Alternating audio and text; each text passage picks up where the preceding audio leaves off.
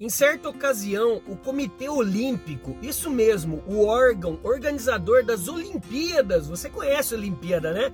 Tem um monte de atleta, é, cara que se destaca não só pela sua performance, como pela sua competência. Pois é, é, certa ocasião, esse comitê ele fez uma pesquisa com os maiores campeões de todas as modalidades e perguntou: Você sente medo? Você sente medo? O que, que você acha que esses campeões responderam? Eles sentem muito, mas muito medo. E mesmo assim são campeões.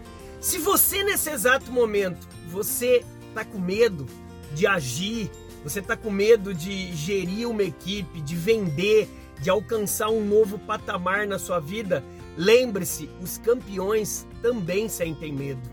Falam uma coisa que é um provérbio, um adágio, né, um axioma popular, falam que você tem que dar o primeiro passo, que Deus ou uma força maior vai te providenciar o chão. Ou se não te providenciar o chão, vai te ensinar a voar. Mas dê o primeiro passo. Se você está com esse medo de dar o próximo passo, dê. Mas entenda que você tem que ter fé primeiro em você. Não adianta você ficar falando eu tenho fé em Deus, eu tenho fé em não sei quem, eu tenho fé no universo, se você não está tendo fé em você.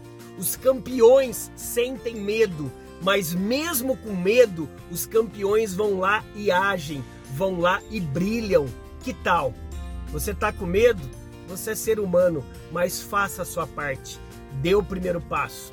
O piso vai ser feito ou as asas aparecerão. Bora brilhar? Eu confio em você. Vai lá e haja. Vai lá e brilhe. Vai lá e voa.